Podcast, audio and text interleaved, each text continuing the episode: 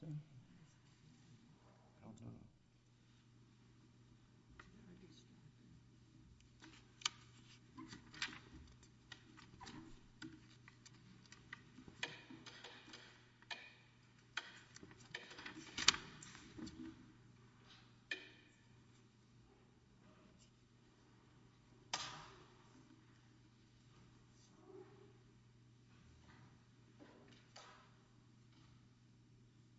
Mr. Whitburn, when you're ready.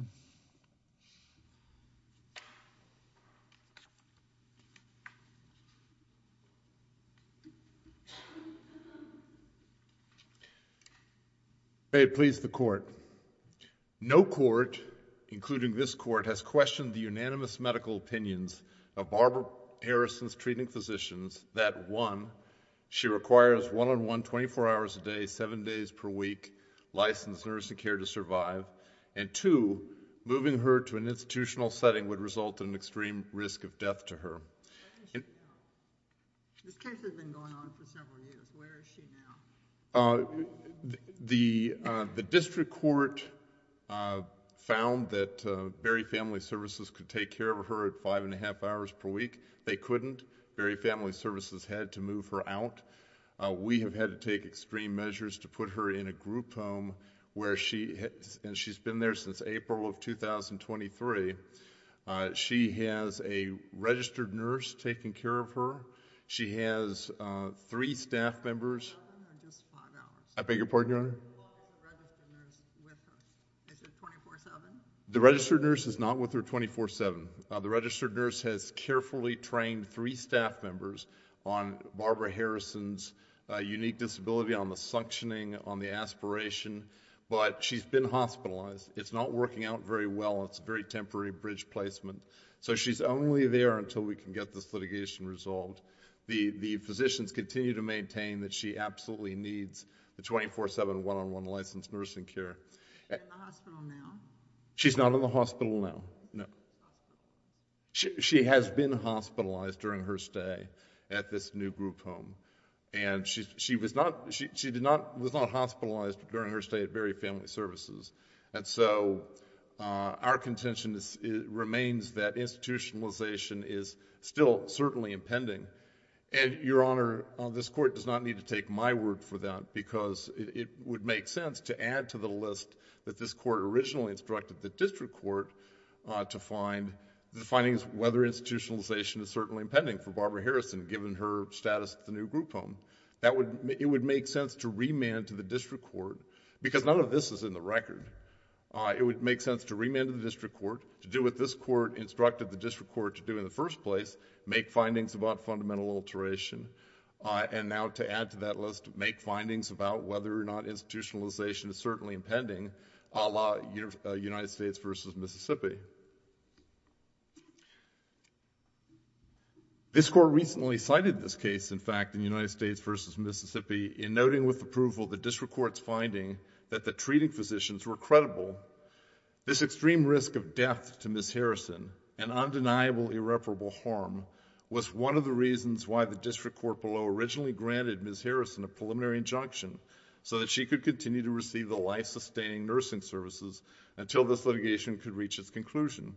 However, this Court remanded back to the District Court with instructions to engage in more fact-finding to compare the burdens to defendant of caring for Barbara in the community with the burdens of institutionalizing her and to make a determination as to whether, in light of such a comparison, the provision of community care would constitute a fundamental alteration. The District Court below never made such factual findings, despite the instructions of this Court determining instead that Barbara's ADA and Section 504 claims were moot.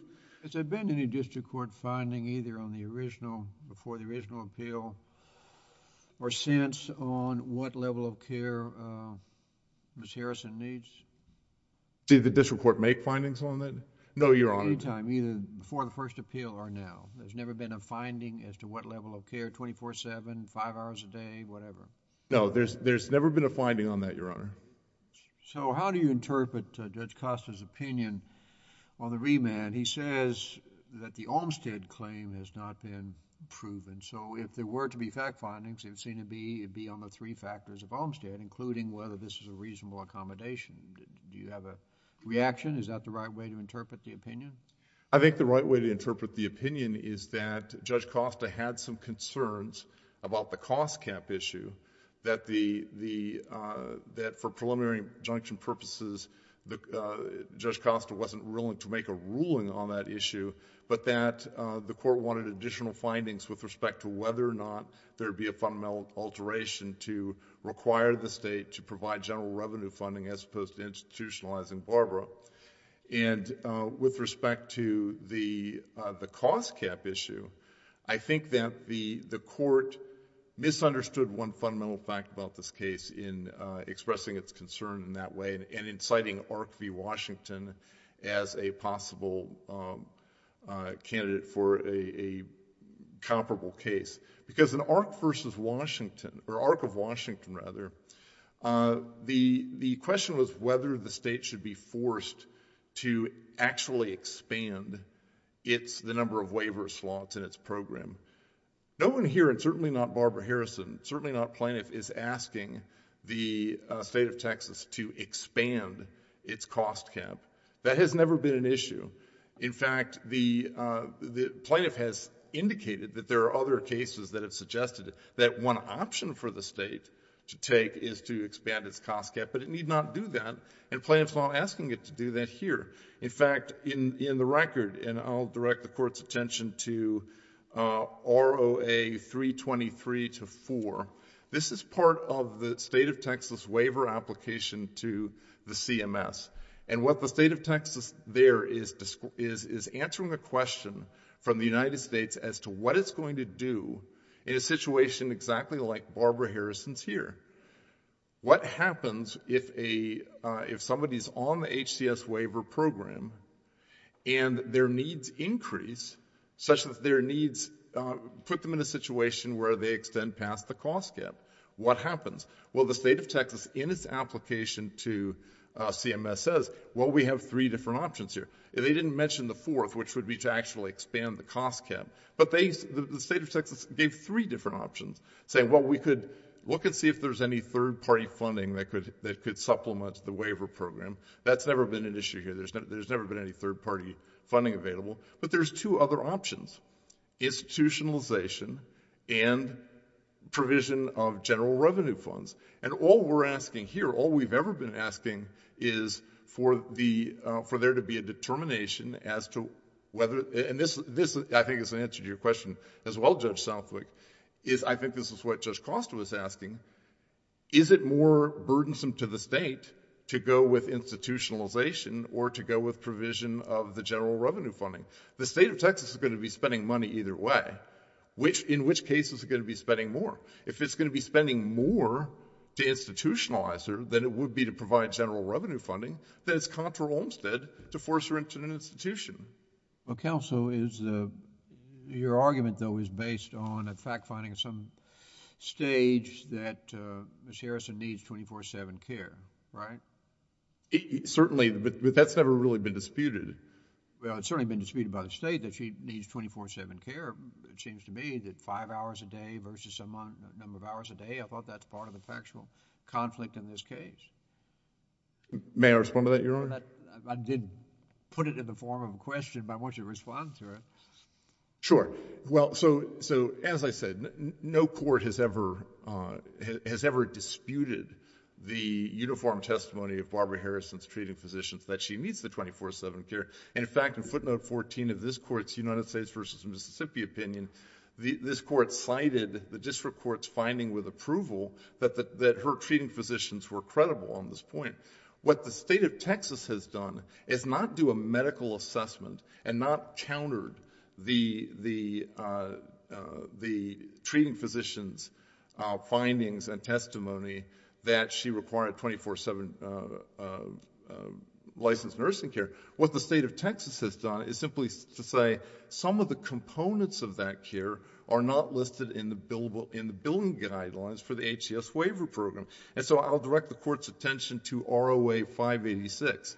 This is a declaration from Robin McCackern, one of the state of Texas nurses. What she says at ROA 586, she says, well, you know, I've seen Barbara Harrison, and I originally thought that she needed 10 to 12 hours, and some of that would have to be monitoring. But now that I've read the billing guidelines and now that I understand the billing guidelines more uh, clearly, I'm content to say that she only gets five and a half hours because nurse monitoring is not available under the billing guidelines. But that's not a contention that she doesn't need 24 hours, uh, 24-7 care. It's just a contention that the billing guidelines for the HCS waiver program don't allow her to receive that level of care. But... Is there a facility that would provide that, that's funded by the state? Is there a nursing home that would provide 24-7? There is not, Your Honor. There is not. And uh, the, there's, there's in fact, uh, the institution that she would have been directed to by the state, if she is institutionalized, is the uh, Denton State Supported Living Center. And uh, the director, the medical director, uh, Dr. James Galbraith, for the Denton State Supported Living Center, specifically said, we don't even evaluate what level of care people get here and how we're going to care for that person until they're already here. We can't even tell you exactly what level of care uh, we would give to Barbara Harrison because we don't know. We don't we don't evaluate to determine that. But you know that it doesn't exist. It doesn't exist. There's, what they do at places like Denton State Supported Living Center is they have nurses that are sort of in the area and they come in and check every so often, this sort of thing. But for Barbara Harrison, we're talking about somebody who could could, according to her treating physicians, could perish within minutes, long before any nurse that's sort of outside the area can come in and check on her.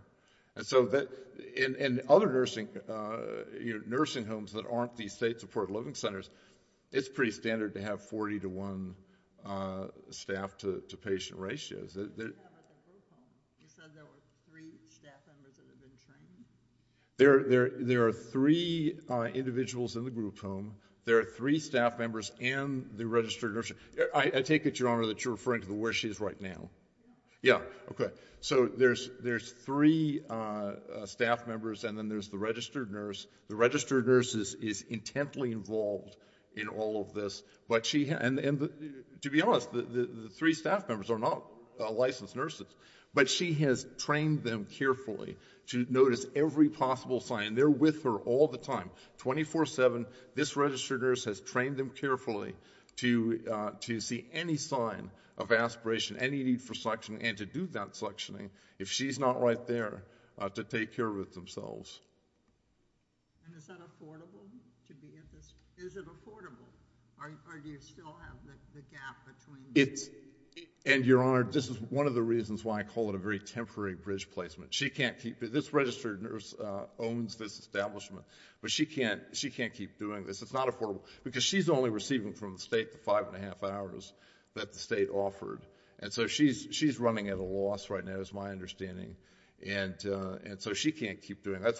That's why it's, from our standpoint, it is still a clearly impending risk of institutionalization Uh, uh, as noted in United States versus Mississippi. Uh, I will note further that it is, all we're asking for here is to have this court not make any grand legal decisions about Olmstead, about the ADA, but rather simply to remand to the district court to do what this court instructed it to do in the first place. Nobody believes this case is moot. Nobody believes this case is moot. The district court simply thought that was true because the district court misunderstood uh, something in the record to mean that the Berry Family Services would continue to care for it five and a half hours a case. That's just simply not the case. They can't do it. They kicked her out. Would you identify what facts need to be found and to what those facts relate legally? Yes. The facts that need to be found by the district court are how much would it cost the state of Texas. There's some federal dollars that go in, some state dollars that go in. How much would it cost the state of Texas to actually care for Barbara Harrison in an institution? And before the state can even offer evidence on that point, it needs to decide how it would actually care for her. There have been no findings on that. Even Dr. Lisa Glenn that said in the record that, well, we can take care, the institution can do it, she never says how. So the district court would have to find out how the state of Texas would actually do it in an institution, how much that would cost the state of Texas in an institution, and then how much it would actually cost the state of Texas to provide general revenue funding. Why can't you use that? I beg your pardon, Your Honor? What does it cost in the group home where she is now? Well, it costs the state of Texas five and a half hours of uh, nursing care because that's all that's been being provided. But the reason why we can't use that as a proxy is because the nursing home, the group home owner is, in my understanding, running at a loss. She's only doing this as a bridge placement. The money that she's losing? I beg your pardon? Charging that money that she's losing, she just doesn't get paid? She just doesn't get paid, but that's why she can't do it. She can't. You know what the amount is? I don't know what the amount is, but that would be an appropriate question for the district court to find. She can only, uh, and again, none of this is in the record, but the uh, uh, registered nurse who owns this group home is only doing it because she doesn't want to see Barbara Harrison die, which is the other alternative outcome. So she's trying to do this to help us out to get through this litigation so that this court and the district court below can make a determination on this. It is reasonable, perfectly reasonable, of course, for the district court to make findings on that issue as well. Thank you. All right, counsel.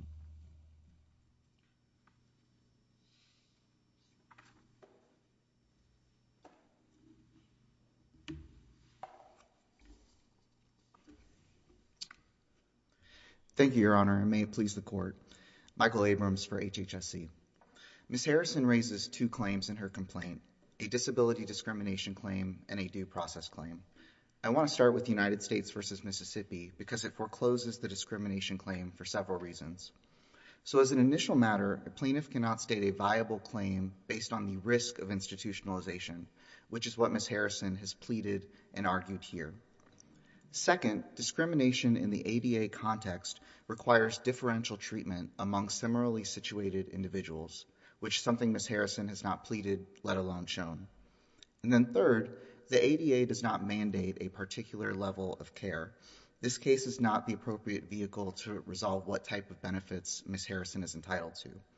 And then turning briefly to Ms. Harrison's due process claim, that claim cannot succeed because the general revenue funds that she seeks access to are not part of Texas's Medicaid plan, and she therefore has no right to a hearing if Texas refuses its discretionary uh, uh, uh, choice to give access to those funds. I do want to start with um, the questions about her current placement. So um, HHSC is, if she needs more care, so right now she's receiving, she's uh, eligible for about $128,000. That's what her uh, individualized plan of care is, and the cap is about $168,000. So she could submit a revision request to HHSC at any point if she thinks she needs more more treatment, and she hasn't done that.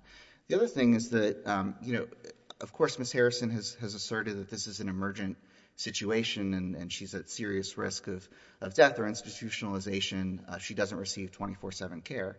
She's also, her counsel could have gone to this court or to state court, federal court, and asked for emergency relief uh, if that were the case, and she hasn't she hasn't done that.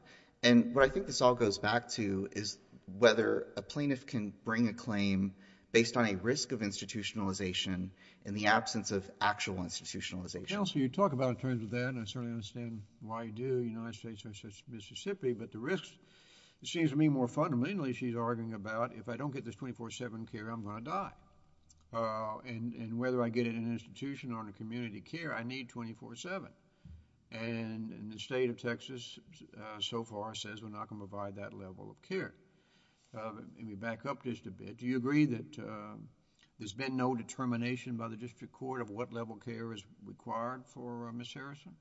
Uh, I would agree that the court didn't weigh the declarations or the submissions of the doctors, Ms. Harrison's treating doctors, versus what... Um, the state takes the position she doesn't need 24-7 care, correct? That's correct. You have evidence through affidavits or otherwise to that effect. It's challenged in the briefs, at least, that your experts didn't do an examination. They just looked at records and whatever. But you do have that challenge, and the district judge never resolved that, correct? That's right. And I think that there's no... I think there is a fact dispute about you know, whether her doctors are right or uh, Dr. Glenn, uh, who conducted the general revenue review, is right that she doesn't need uh, 24-7 care. But I don't think that that's the material fact dispute here. Well, moving from that, I want to make sure that was... whether it's material or not, I want to make sure that's the case. So rather than being a U.S. versus Mississippi issue, it seems to me that she is seeking 24-7 care, may present medical evidence that she needs it, whether it's accurate or not needs to be determined, um, and the state's not providing, and she says she's entitled to it, uh, though uh, I want you to... Uh, I'm not sure exactly under what theory or under what principles. I think she's certainly saying she's qualified uh, to receive it, and the issue may just be whether the state is discriminating against her for not getting it, which gets into the Olmstead factors. Uh, why don't you leave your Mississippi uh, for U.S. for just a moment, and you can return to it. Just in terms of our remand decision, what do you say was supposed to be factually determined by the district judge? Sir, I think the district court needed to look at what Ms. Harrison was requesting and whether what she was requesting was something that anyone in Texas is eligible to receive. So how would that person be eligible to it? So someone is eligible in Texas to receive, if they have a certain level of need that Ms. Harrison did, she's eligible to receive up to the cost cap. Correct. And then if she, uh, if the showing is that she, what her level of need is doesn't exceed that cost cap, that's you know, that's what she's entitled to receive, and that's what on remand, or you know, following this court's decision, HHSC determined that she did not require 24-7 licensed vocational nursing care. But what she's asking for in her individualized plan of care is something that HHSC just doesn't offer. And so going to the Olmstead case, and especially Justice Kennedy's concurrence, what Justice Kennedy pointed out is that the state doesn't have to create a program. And my friend on the other side says, you know, we're not asking for that. But in practical effect, that is what Ms. Harrison is asking for. Doesn't Olmstead say on the third factor that if the issue would be on whether it's discrimination, whether this level of care, Uh, not the phrasing the third factor is, could be reasonably accommodated? I don't think we have any standard for what that means. You may tell me that we do, uh, and I don't know if this case needs to determine what that means. Is that the issue before us, of whether, if there ever is a finding that level of care is required, whether it would be discriminatory not to give it to her? Leaving again aside U.S. versus Mississippi, which you'll have free rein to get to in a moment.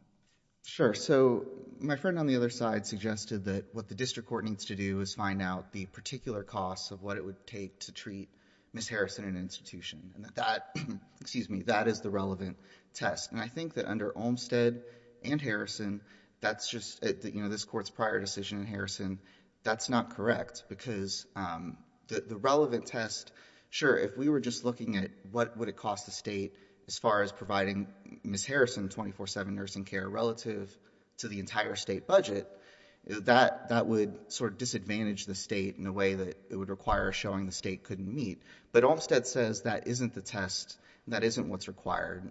Justice Kennedy's concurrence goes to that too. You have to look at the system as a whole. And so what would happen here, if the state were to offer the services and to exceed the cost cap and dip into hundreds of thousands of dollars of general revenue funds, the state could not be in a position to deny the next person those same services. Because that is the exact way that the state would be vulnerable to a subsequent disability discrimination claim to treat different people differently. And we also can't use the general revenue funds in the way that she's asking for, because that would violate state law. State law requires us uh, to determine if there's some other setting in which she could be safely served. And we've determined that she could do that. And so once you get to... All those arguments do you fit them under the category of whether it's a reasonable accommodation? Yes, I think both. I mean, it's whether she is qualified, which in turn requires a determination of whether what she's asking for is a reasonable accommodation. And so that's where the cases like Arc of Washington, Um, the Boyd case out of the Middle District of Alabama that we cite, Sanchez case out of the Ninth Circuit, all of those cases say the state isn't required to increase uh, the cap on the number of people in the program. And this is the same basic argument. It's not that uh, what she's saying essentially is that what the state has to do is provide these services even though it's not something that anyone in Texas is entitled to under the Medicaid waiver program that we carefully negotiated with the federal government. Um, and so no one is entitled in Texas to an individualized plan of care that is $100,000, $200,000 over the cost cap. No one is entitled to a licensed vocational nurse performing tasks that are appropriately reserved for an attendant. What if it were not 200,000 or 100,000? If it was $15,000?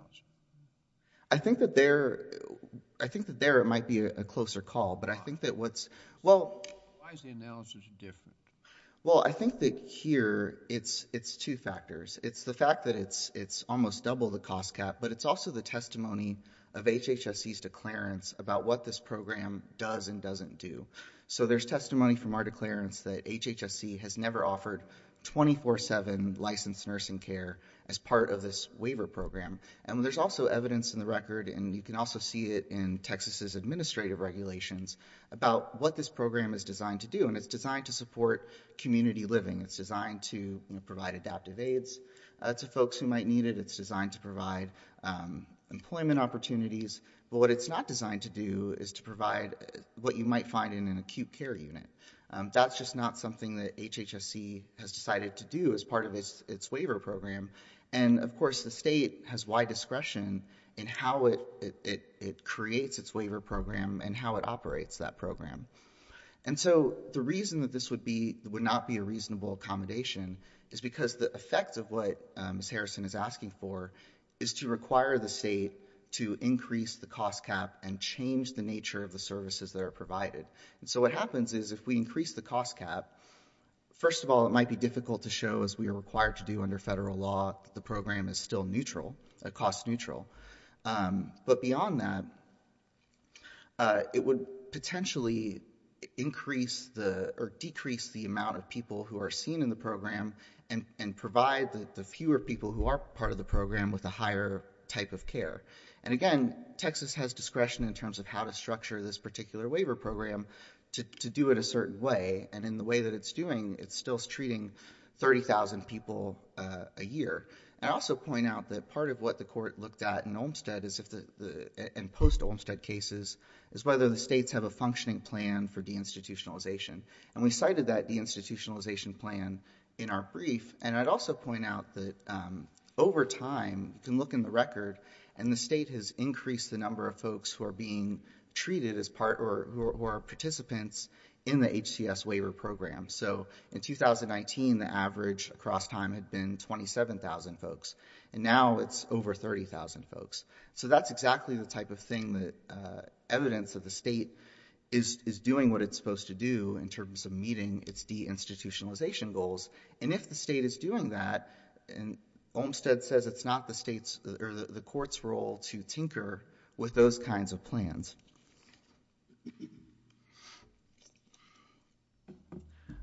And I do think on the United States v. Mississippi, if I could return to that oh. for a second, um, there was another aspect of that decision that's important, which is that the court recognized that Justice Kennedy's concurrence was controlling. And Justice Kennedy's concurrence, I think, did two important things. Uh, the first is it recognized that the state has to make difficult choices about who to treat and how to structure its plans.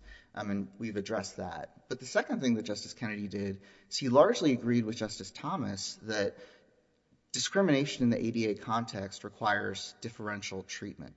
Um, and he posited some ways under the facts of Olmstead that the plaintiffs there might have been able to show that. So, for example, if the state treated the mentally disabled differently from the physically disabled.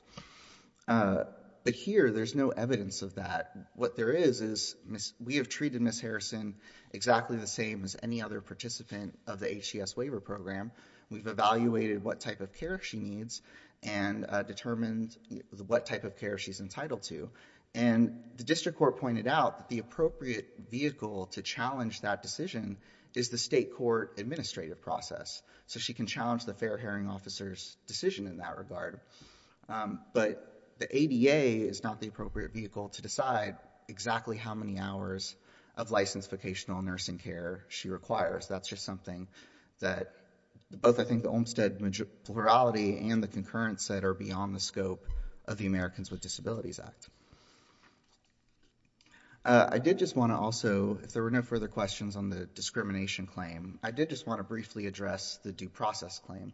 So the prior panel decision, I think, foreclosed the constitutional claim. And now the question is, can she bring a claim under the Social Security Act that Texas uh, has to provide her a fair hearing with respect to these general revenue funds? And the Social Security Act requires Texas to provide an opportunity for a fair hearing to the extent her claim for medical assistance under the plan was denied. And here we know that these funds are not part of the plan because under the Texas Administrative Code, and this is 40 Texas Administrative Code 40.01b, a condition to receiving these funds is that federal medical or federal uh, assistance has to be unavailable. And so what that means is that the state cannot go back to the federal government and request reimbursement for services that are offered above the cost cap. And that's what separates it and makes it outside uh, of the Medicaid plan. I think that's just a straightforward definition. And the district court did reach that issue and concluded um, uh, that Ms. Harrison's claim fails as a matter of law. Um, I'd also want to point out um, sort of the interesting uh, procedural issue here, which is the district court's mootness determination, Um, yet also the fact that uh, neither party said that the case was moot. Uh, in our view, the case wouldn't be moot unless Ms. Harrison came to the court and said, uh, you know, I don't think I need 24-7 nursing care.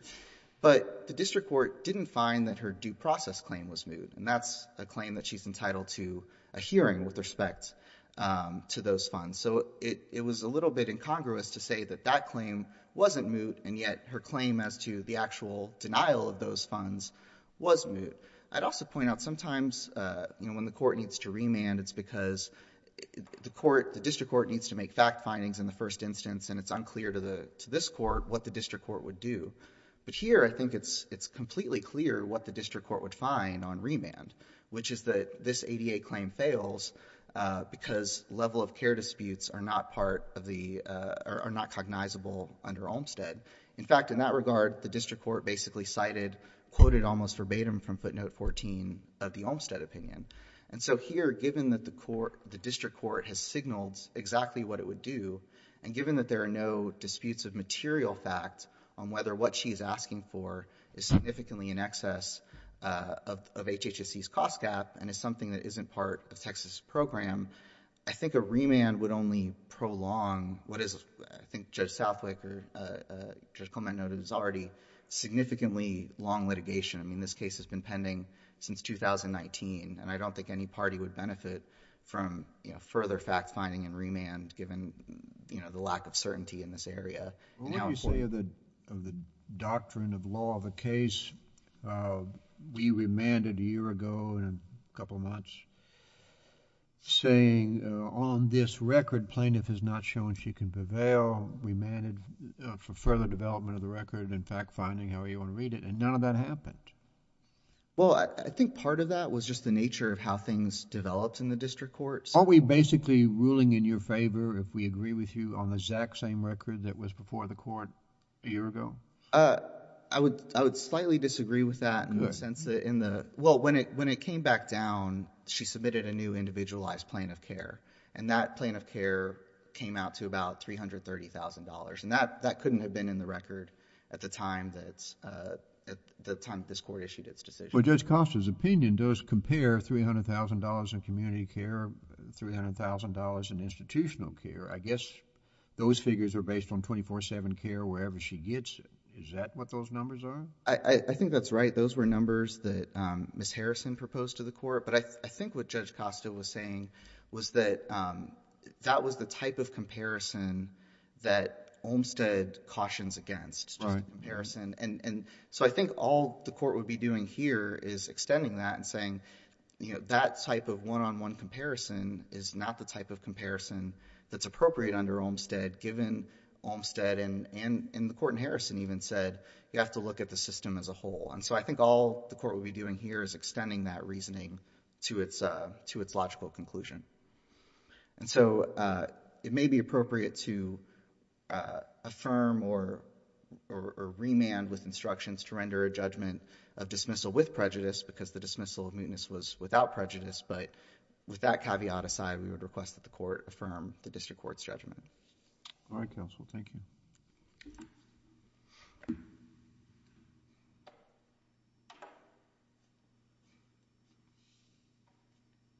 Do you want to respond quickly on the material fact issues? On the material fact issues? The counsel says basically the fact disputes you're talking about ultimately aren't material. I think the facts are entirely material, Your Honor. Uh, in fact, there's, uh, it's, the uh, opposing counsel has basically made a large number of grand pronouncements about the state of Texas waiver program in a case where there's never been any fact finding on that issue. In fact, there's never even been any discovery in this case. We're four years in, but there's been no discovery on facts, material or otherwise. Uh, I think that in terms of the uh the Olmstead, uh, what facts are material to an Olmstead determination, it's certainly not true to say that the cost of institutionalization versus the cost of a, uh, of living in the community is not material. In fact, Olmstead very much says that these issues are material. It's just not a simple calculation. And Judge Costa said the same in his opinion in uh, the previous iteration of this case, that you can't just take the 337,000 of uh, average cost of institutionalization versus the 327,000 cost in a group home and just compare them side by side. That's why this case was remanded. What he said is, no, you have to look at the things that Olmstead talked about. Are there sunk costs that go into institutionalization? Are there other costs that might not be easy to see that the state might gain by closing down institutions? These are things that Olmstead talked about too. But those are the exactly, that's exactly the analysis that we're asking uh, this court to remand, the district court, uh, to engage in. It's certainly not the case that the district court has already uh, made findings on that issue. What the district court did do, in Uh, my colleague uh, the opposing counsel referenced this fact, is to say that uh, when you have a situation where it is just about determining levels of care, then that might not be an appropriate ADA dispute. But that's not what this case is about. This case isn't only about saying, well, does she need 24-7 or does she need five and a half hours of care? The district court already found credible the treating physician's testimony that she needs 24 hours, Uh, uh, seven days a week care. The problem here is that the state of Texas engages in a process of determining how many hours it's going to allocate through a discriminatory process. It doesn't actually assess the individual at issue. When it determined that Barbara Harrison needed five and a half hours of care, that wasn't based on a medical assessment. That wasn't based on any uh, examination of the treating physician's Uh, letters and testimony saying, no, they're wrong about the suctioning. They're wrong about her aspiration needs. What they did is they simply looked at billing guidelines and said, well, these tasks that are listed here are not in our billing guidelines, and therefore we're not going to provide nursing care to offer them. But that's not a determin that's not even a, it has no evidentiary value with respect to the level of care she actually needs. That's just evidence about HCS's program. I'd like to turn for a second to, uh, since I only have a minute and a half, to uh, United States v. Mississippi, because I think this case actually strongly supports plaintiff here. Uh, in the end, this court looked at the Waskul opinion from the Sixth Circuit and said, we're not comfortable following Waskul and all of its predecessors because they're trying to rewrite the ADA. Instead, we're going to look closely at Judge Readler's concurring opinion in Waskul. And what Judge Readler said is, well, we don't want to rewrite the ADA, but he also took seriously the idea that it doesn't make sense to institutionalize somebody fully until they can actually uh, bring an ADA claim. In Barbara Harrison's case, that would cause her death, according to her treating physicians. So it doesn't make any sense. So how do you get a balance there? How do you get a balance, you're not rewriting the ADA, but you're not taking the teeth out of the ADA either? And the way you do that is exactly the way Judge Readler said to do it, and exactly the way we're asking, what we're asking for now, is that the district court should determine, is institutionalization certainly impending, not a statistical risk, as Judge Ho mentioned in his concurring opinion in, uh, in United States versus Mississippi, is it certainly impending? And if it is, then why not wait until institutionalization is certainly impending? And to ensure the law maintains its force, why not rely on the settled practice of securing a preliminary injunction to preserve the relative positions of the parties until a trial on the merits? That's all we're asking for. Let's get some discovery. Let's get an opportunity for the district court to do some fact-finding. And then we may be back here after that or not, depending on what the district court decides. Thank you. All right, counsel. We'll take a brief recess before taking the next case.